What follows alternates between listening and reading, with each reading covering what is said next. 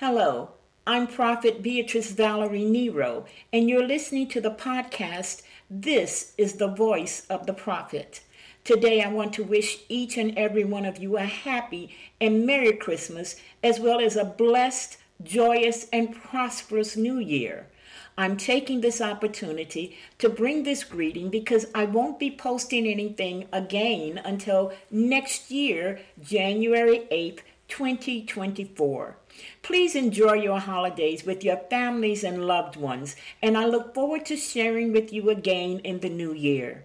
God bless each and every one of you who are listening, and please remember that you and your families are continually in my prayers.